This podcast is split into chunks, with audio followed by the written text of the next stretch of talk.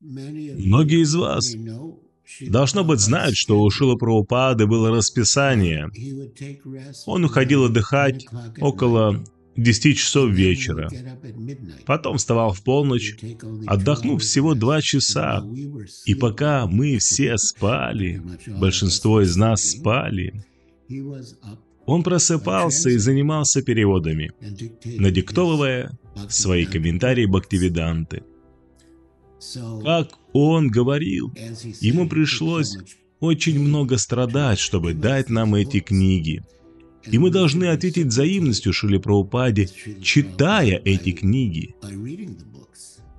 Это естественная ответная реакция.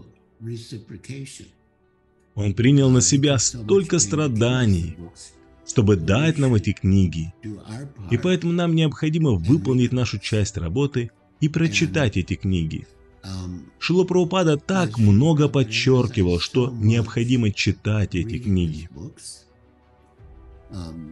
Иногда он говорил в течение дня всего два или три часа, иногда один час, а остальное время он читал. И поэтому Шила Прабхупада говорил, что распространение этих книг сделает его счастливым. Но чтение этих книг поможет преданным сохранить свое сознание Кришны.